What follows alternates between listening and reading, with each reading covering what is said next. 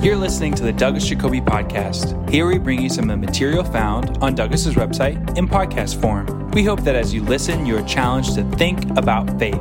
Today, Douglas continues his series, 40 Days with James. Now looking at Through the Book, The Message. For more on this episode, follow the link in the show notes to Douglas's website. Now here's today's teaching.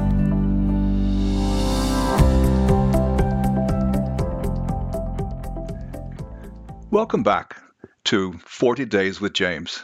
Today I'll be reading the entire letter in the popular paraphrase, The Message. We've already gone through chapters 1 and 2. Next time we'll be in chapter 3, starting in verse 1, with some very important insights for leadership. But for now, please listen as we go through James in The Message. I, James, am a slave of God and the Master Jesus writing to the 12 tribes scattered to kingdom come. Hello. Consider it a sheer gift, friends, when tests and challenges come at you from all sides. You know that under pressure, your faith life is forced into the open and shows its true colors. So don't try to get out of anything prematurely. Let it do its work so you become mature and well developed, not deficient in any way. If you don't know what you're doing, pray to the Father. He loves to help you'll get his help and won't be condescended to when you ask for it. Ask boldly, believingly, without a second thought. People who worry their prayers are like wind whipped waves. Don't think you're going to get anything from the Master that way, adrift at sea, keeping all your options open. When down and outers get a break, cheer. And when the arrogant rich are brought down to size, cheer. Prosperity is as short lived as a wildflower, so don't ever count on it.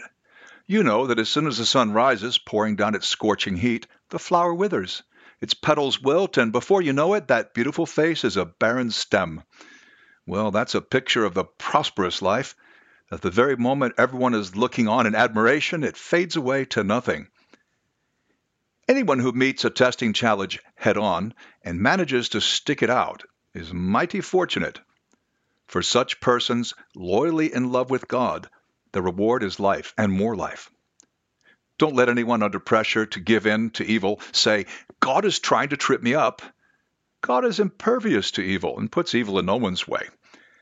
The temptation to give in to evil comes from us and only us. We have no one to blame but the leering, seducing flare up of our own lust. Lust gets pregnant and has a baby, sin. Sin grows up to adulthood and it becomes a real killer. So, my very dear friends, don't get thrown off course. Every desirable and beneficial gift comes out of heaven. The gifts are rivers of light cascading down from the Father of light. There's nothing deceitful in God, nothing two faced, nothing fickle. He brought us to life using the true word and showing us off as the crown of all his creatures. Post this at all the intersections, dear friends. Lead with your ears, follow up with your tongue, and let anger struggle along in the rear. God's righteousness doesn't grow from human anger. So throw all spoiled virtue and cancerous evil in the garbage. In simple humility, let our gardener God landscape you with the word, making a salvation garden of your life. Don't fool yourself into thinking that you are a listener when you are not anything but letting the word go in one ear and out the other. Act on what you hear. Those who hear and don't act are like those who glance in the mirror, walk away, and two minutes later have no idea who they are, what they look like. But whoever catches a glimpse of the revealed counsel of God, the free life, even out of the corner of his eye, and sticks with it, is no distracted scatterbrain, but a man or woman of action. That person will find delight and affirmation in the action. Anyone who sets himself up as religious by talking a good game is self deceived. This kind of religion is hot air and only hot air. Real religion, the kind that passes muster before God the Father, is this reach out to the homeless and loveless in their plight and guard against corruption from the godless world. My dear friends, don't let public opinion influence how you live out your glorious Christ originated faith. If a man enters your church wearing an expensive suit and a street person wearing rags comes in right after him, and you say to the man in the suit, Sit here, sir, this is the best seat in the house, and either ignore the street person or say, Better sit here in the back row. Haven't you segregated God's children and proved that you are judges who cannot be trusted? Listen, dear friends. Isn't it clear by now that God operates quite differently? He chose the world's down and out as the kingdom's first citizens, with full rights and privileges. This kingdom is promised to anyone who loves God. And here you are abusing these same citizens. Isn't it the high and mighty who exploit you, who use the courts to rob you blind? Aren't they the ones who scorn the new name Christian used in your baptisms? You do well when you complete the royal rule of the scriptures love others as you love yourself. But if you play up to these so called important people, you go against the rule and stand convicted by it. You can't pick and choose in these things, specializing in keeping one or two things in God's law and ignoring others. The same God who said don't commit adultery also said don't murder. If you don't commit adultery, but you go ahead and murder, do you think your non adultery will cancel out your murder? No, you're a murderer, period. Talk and act like a person expecting to be judged by the rule that sets us free. For if you refuse to act kindly, you can hardly expect to be treated kindly. Kind mercy wins over harsh judgment every time. Dear friends, do you think you'll get anywhere in this if you learn all the right words but never do anything? Does merely talking about faith indicate that a person really has it? For instance, you come upon an old friend dressed in rags and half starved and say, Good morning, friend. Be clothed in Christ. Be filled with the Holy Spirit. And you walk off without providing so much as a coat or a cup of soup. Where does that get you? Isn't it obvious that God talk without God acts is outrageous nonsense? I can already hear one, one of you agreeing by saying, mm, Sounds good. You take care of the faith department, I'll handle the works department. Not so fast. You can no more show me your works apart from your faith than I can show you my faith apart from my works. Faith and works, works and faith, fit together hand in glove. Do I hear you professing to believe in the one and only God, but then observe you complacently sitting back as if you had done nothing wonderful? That's just great. Demons do that, but what good does it do them? Use your heads. Do you suppose for a minute that you can cut faith and works in two and not end up with a corpse on your hands? Wasn't our ancestor Abraham made right with God by works when he placed his son Isaac on the sacrificial altar? Isn't it obvious that faith and works are yoked partners, that faith expresses itself in works, that the works are works of faith? The full meaning of believe in the scripture sentence, Abraham believed God and was set right with God, includes his action. It's that weave of believing and acting that God Abraham named God's friend. Is it not evident that a person is made right with God not by a barren faith, but by faith fruitful in works? The same with Rahab, the Jericho harlot. Wasn't her action in hiding God's spies and helping them escape, that seamless unity of believing and doing, what counted with God? The very moment you separate body and spirit, you end up with a corpse. Separate faith and works, and you get the same thing a corpse. Don't be in any rush to become a teacher, my friends. Teaching is highly responsible work. Teachers are held to the strictest standards, and none of us is perfectly qualified. We get it wrong nearly every time we open our mouths.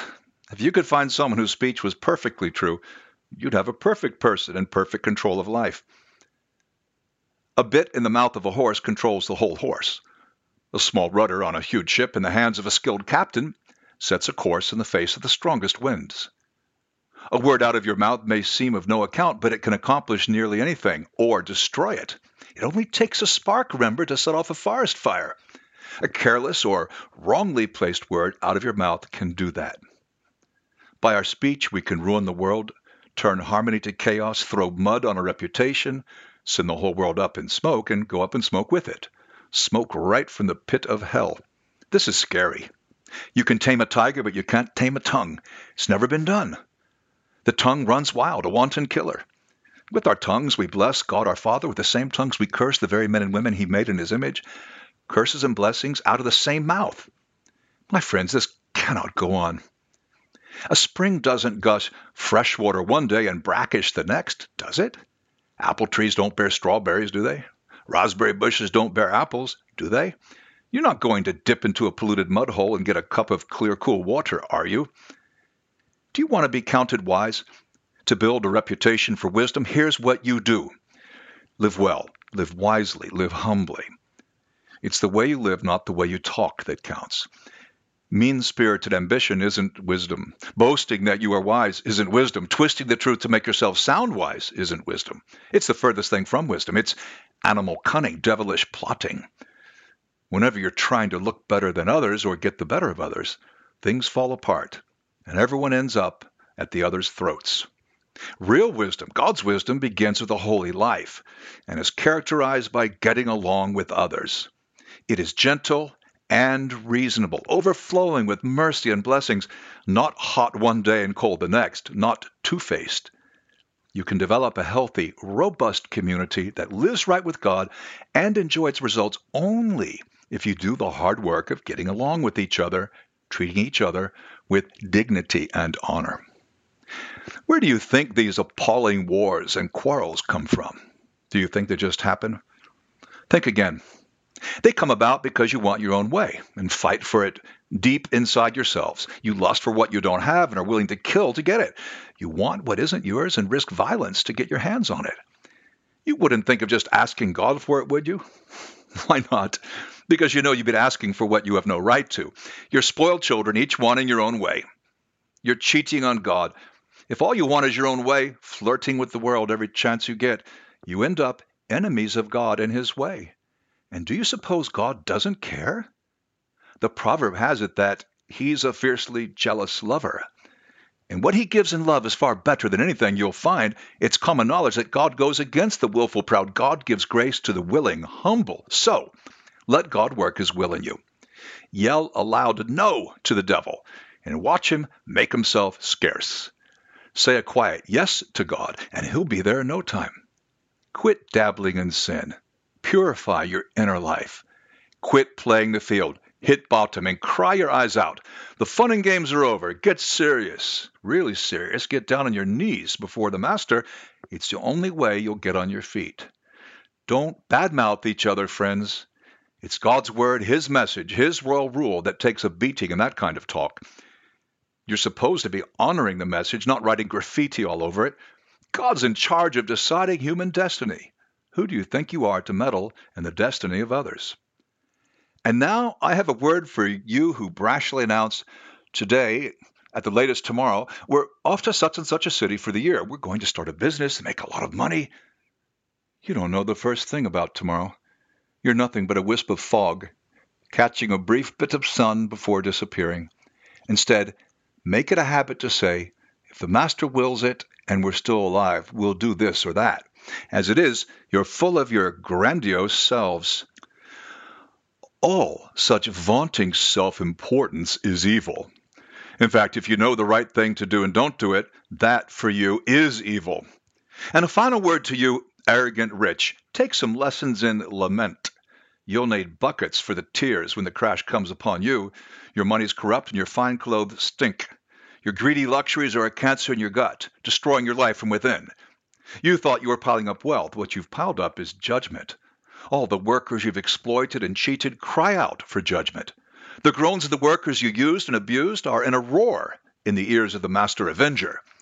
You've looted the earth and lived it up, but all you'll have to show for it is a fatter than usual corpse. In fact, what you've done is condemn and murder perfectly innocent persons who stand there and take it. Meanwhile, friends, wait patiently for the Master's arrival. You see farmers do this all the time, waiting for their valuable crops to mature, patiently letting the rain do its slow but sure work. Be patient like that. Stay steady and strong. The Master could arrive at any time. Friends, don't complain about each other. A far greater complaint could be lodged against you, you know. The judge is standing just around the corner.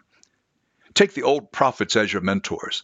They put up with anything, went through everything, and never once quit, all the time honoring God. What a gift life is to those who stay the course. You've heard, of course, of Job's staying power, and you know how God brought it all together for him at the end. That's because God cares. Cares right down to the last detail. And since you know that He cares, let your language show it. Don't add words like, I swear to God, to your own words. Don't show your impatience by concocting oaths to hurry up God. Just say yes or no. Just say what is true. That way your language cannot be used against you. Are you hurting? Pray. Do you feel great? Sing. Are you sick? Call the church leaders together to pray and anoint you with oil in the name of the Master. Believing prayer will heal you, and Jesus will put you on your feet. And if you've sinned, you'll be forgiven, healed inside and out. Make this your common practice. Confess your sins to each other and pray for each other so that you can live together whole and healed. The prayer of a person living right with God is something powerful to be reckoned with. Elijah, for instance, human just like us, prayed hard that it wouldn't rain, and it didn't. Not a drop for three and a half years. Then he prayed that it would rain, and it did. The showers came, and everything started growing again. My dear friends, if you know people who have wandered off from God's truth, don't write them off. Go after them. Get them back, and you will have rescued precious lives from destruction and prevented an epidemic of wandering away from God.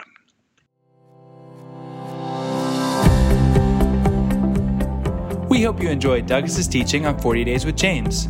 For additional notes and resources, be sure to check out Douglas's website in the show notes. The website has hundreds of articles, podcasts, and videos for you to access for free.